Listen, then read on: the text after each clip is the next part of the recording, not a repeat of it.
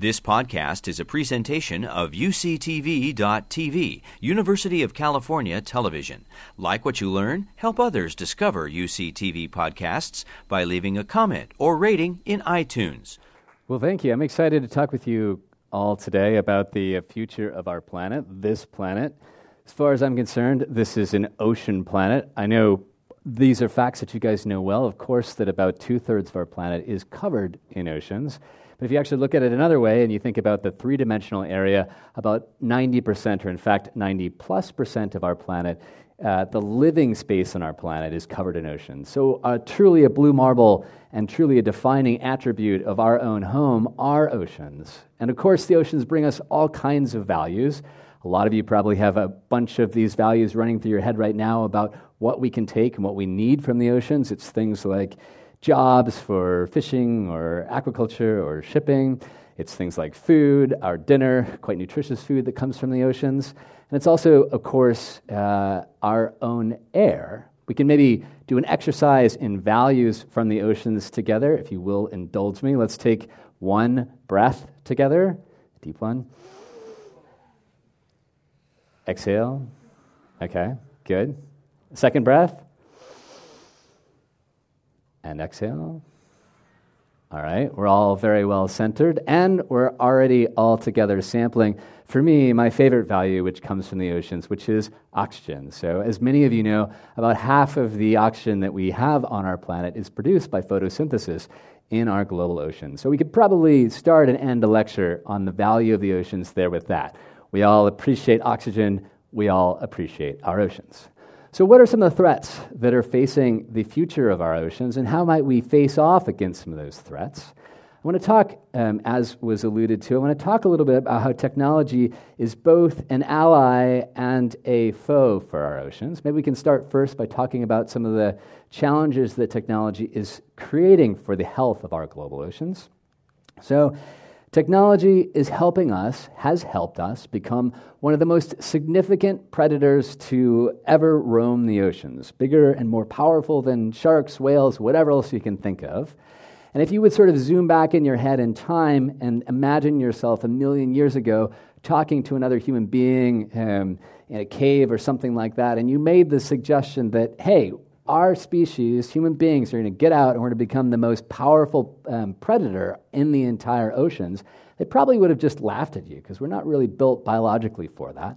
But technology, as I've suggested, has helped us become this big super predator, has helped us take ourselves and our ecological force out into the oceans to harvest in some of the deepest parts of the oceans, to fish and do industry in some of the most remote parts of the oceans. You get a little bit of a sense of that from this scene of industrial fishing. And here's another image of uh, the sort of largesse, if you will, or the magnitude by which um, technology has helped to expand our ecological influence on the oceans through fishing. This is a view of the impact or the influence that uh, a super trawler could have on oceans. We're looking here at the number of semi trucks that you can fit into the net of a super trawler. You can actually, you don't have to count those, but there are 65,000 semi trucks represented here that you could put in the uh, net of, of, one of these super trawlers. So you can just get a sense of how far, how deep, and, and how much we're able to take with this new technology that's come to us to help us do um, our own ecological business in the seas.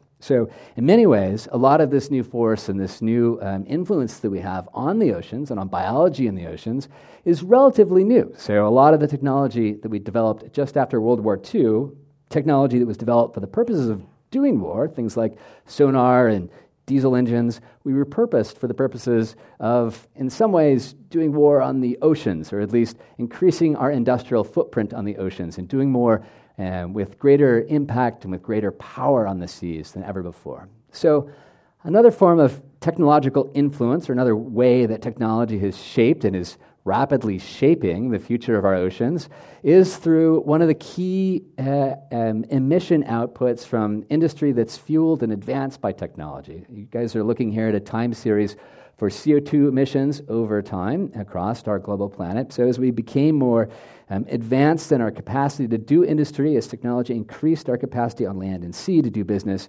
We, of course, have this key output of CO2. Some of that CO2, um, much of that CO2 is causing our planet, as you know, to become hotter. That CO2 is diffusing into our oceans, because, causing our oceans to become more acidic.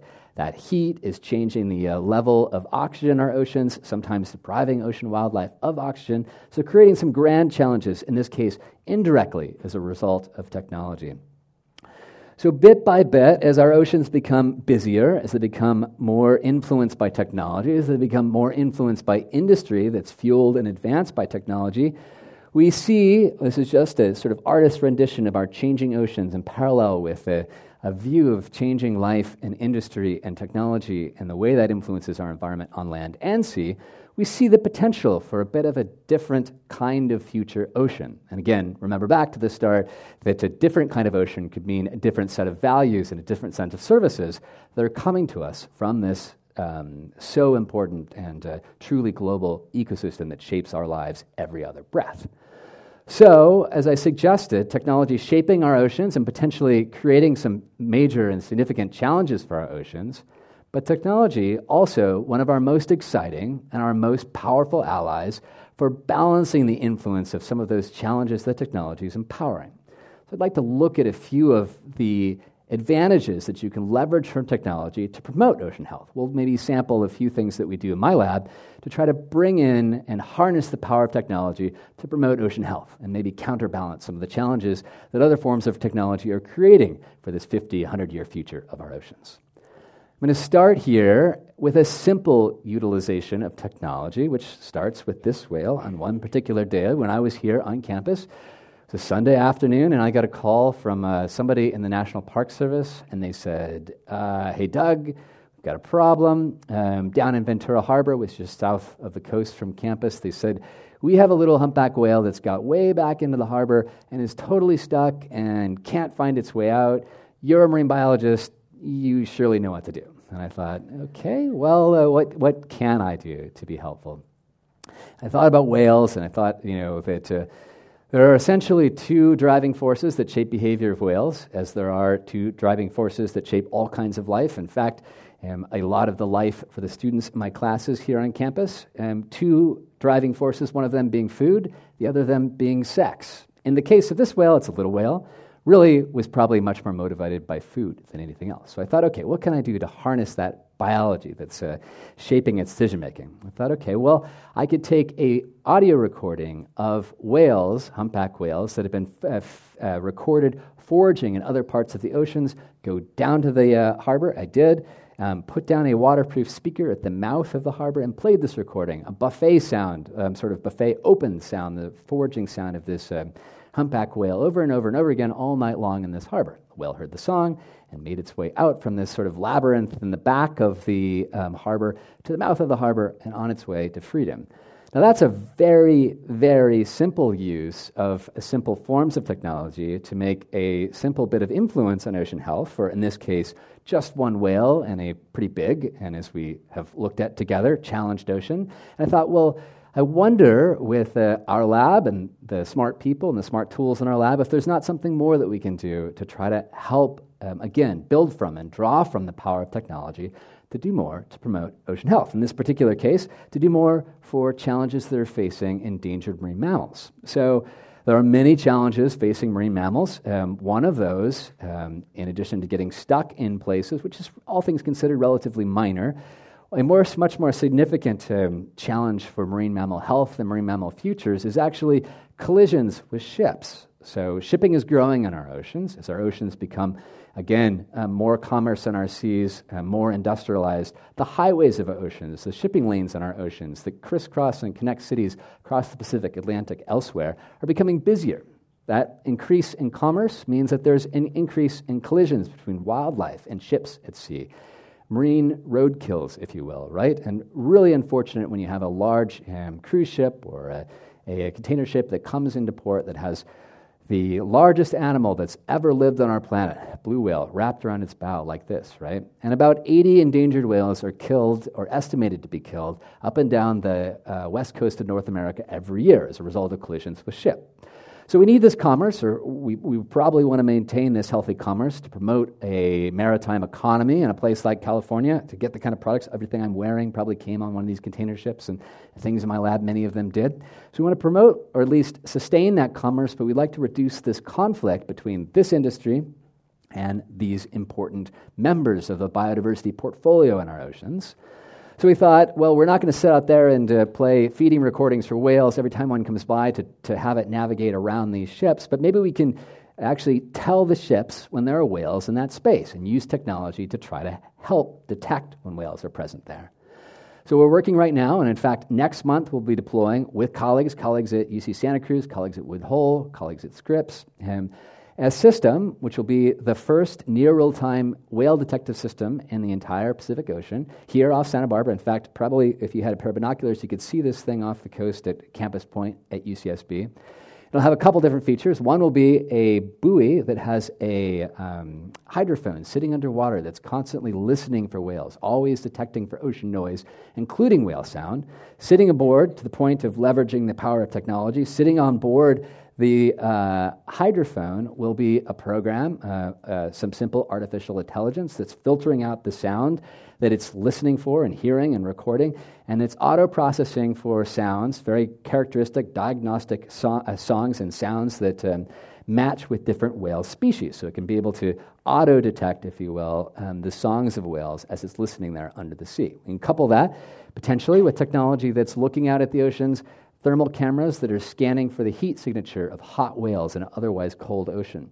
And with, if you look up here at the top, big data sensing from satellite, satellites that are orbiting around our planet, looking down and collecting data. Um, in this case, they're looking at a bunch of features in the oceans, including the amount of productivity in the oceans, which helps us build models for trying to figure out how much food there is, how much whale food there is, and then eventually forecasts, sort of weather forecasts, if you will, for whales that help us predict whether it's going to be a high or a low whale day. And we can kind of seam all the information coming in from this sensor network to, through some decision algorithms, create a signal that tells ships that are operating in that space whether there are whales present, and if they know that, they can um, use evasive behavior. Usually they just slow down.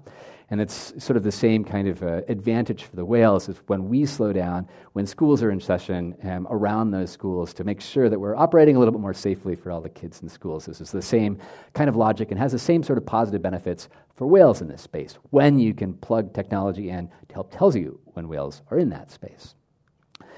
Now, let me give you another um, example of ways to uh, piggyback on the power of technology to try to do more, learn more, help more in our oceans. Talked about satellites already.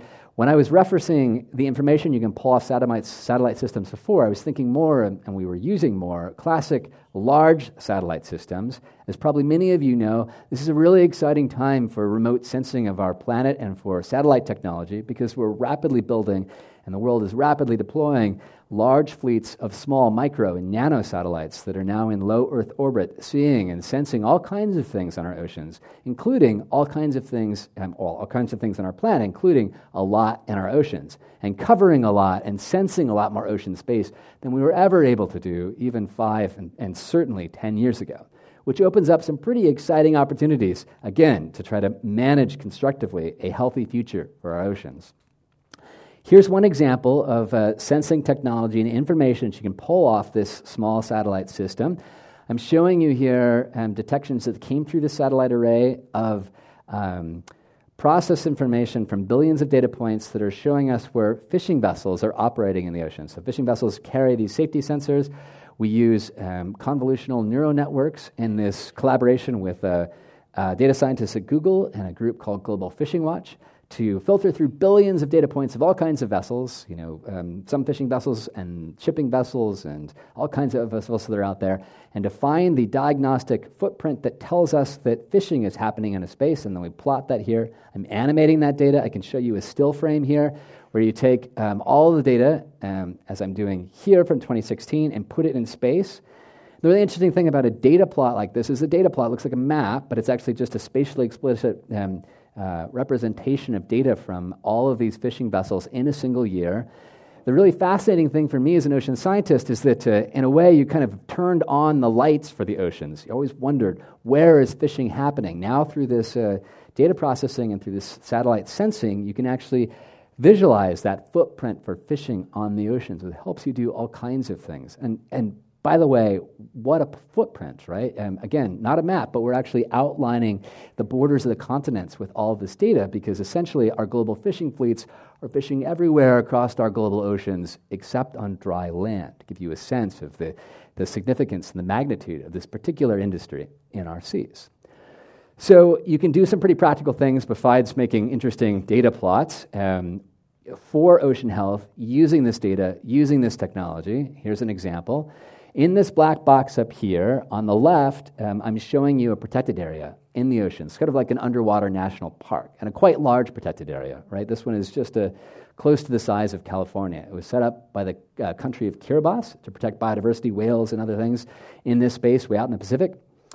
We first used this sensing technique to look and see where remotely where fishing was happening inside this protected area before they closed this area to fishing and uh, used it as a safe zone for biodiversity and for fish and sort of a savings account, if you will, for their national fisheries. You see lights, lots of lights on inside that box before they closed it, which is sort of what you expect, lots of fishing. You close that in order to keep this uh, set up, the savings account, and put it into business. And six months afterwards, sort of sitting here in my lab, you know, looking at this data feed as it's coming back to us, you see the lights go off. You see it happily functioning with uh, much of the efficacy, much of the purpose that it was designed for. Uh, much less, almost no fishing inside the protected area after it closed. You actually get some useful intel. Like uh, there are, as you see, a few data points that were in there that uh, are putative fishing that probably shouldn't be in there. And the collaboration we worked with, Global Fishing Watch, they sent that data over to the country of Kiribati, which put it together in an enforcement package and actually fined the vessel that was illegal fishing, illegally fishing in that national park, in that protected area, over a million dollars, and then use that to help with some of their development goals. So, kind of cool example of how, you know, hundreds, in fact, thousands of miles away, um, with a fast internet connection and some smart data scientists as collaborators, you can do some influential things, important things for ocean biodiversity and people that depend on ocean biodiversity. Another example here where we're actually going to pull in fish that we're tracking and not just fishermen that we're tracking. First, the data in color here, all this plot, is what I just showed you. This is some of that process sensor data. We're zooming in another protected area just north of the region, um, this, uh, this park in Kiribati that I showed you. This is actually a U.S. protected area. And here in the box, you see one of these sensors. Um, this is a simple piece of technology, not too dissimilar at its core than some of the GPS tracking technology in the phones in your pockets. Um, what it allows us to do when you fix this to a shark is, in essence, bring sharks into the Internet of Things, which is to say, simply that it allows you to communicate with this device and allows the device to communicate with you and tell you where sharks are, any of the sharks that you tagged, in the ocean, which lets the shark in, um, effect through its behavior and uh, uh, its position in the oceans tells you what space it needs, what resources it needs, what part of the oceans are most um, important to it ecologically. So you can actually combine, as we're doing here, the white uh, dots are darts that uh, are the transmissions from uh, about a dozen sharks, and all the other data, as I said, uh, the data from the other big predator in the oceans, the new big predator in the oceans, people. So you have sharks and people. When you put that data together in space, you can become a much more intelligent zone, a zoner, a manager for thinking about how to manage the impact and the overlap between what sharks need and what people need and um, where they operate in space, which matters in a lot of situations where you have endangered sharks or you want to manage relationships between what sharks need and what people need. So, another simple example of how you can apply technologies usefully for ocean health.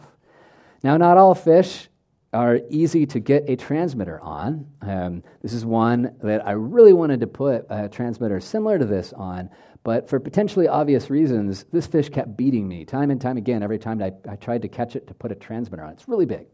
It's uh, about 500 um, pounds, 250 kilograms, a giant sea bass.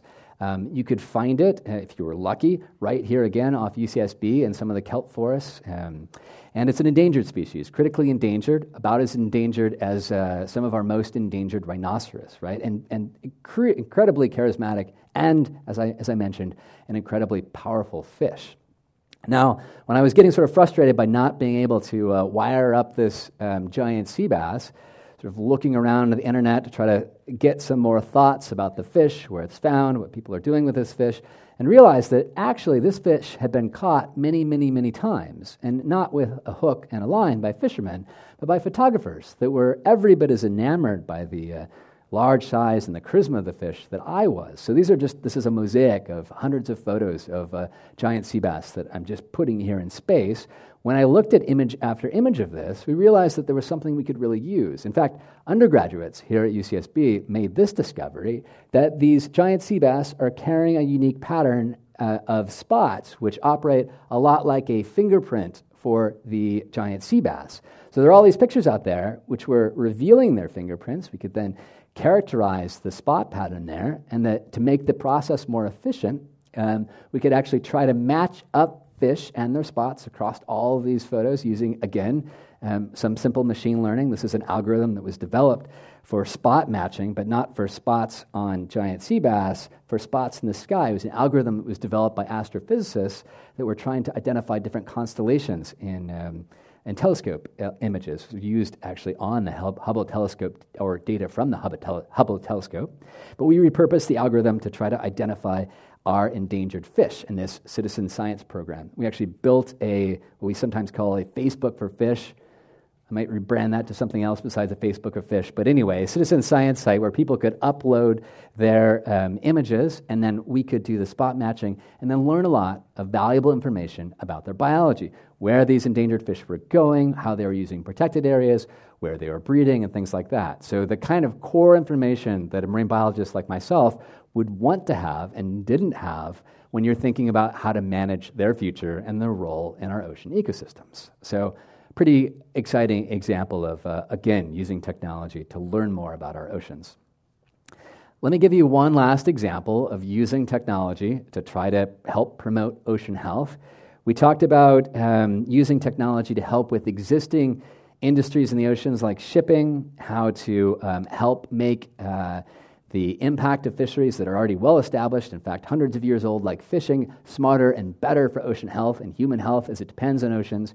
You can also use technology to try to consider if and how you want to onboard new technology driven industries that have not yet begun in the oceans. And this is one.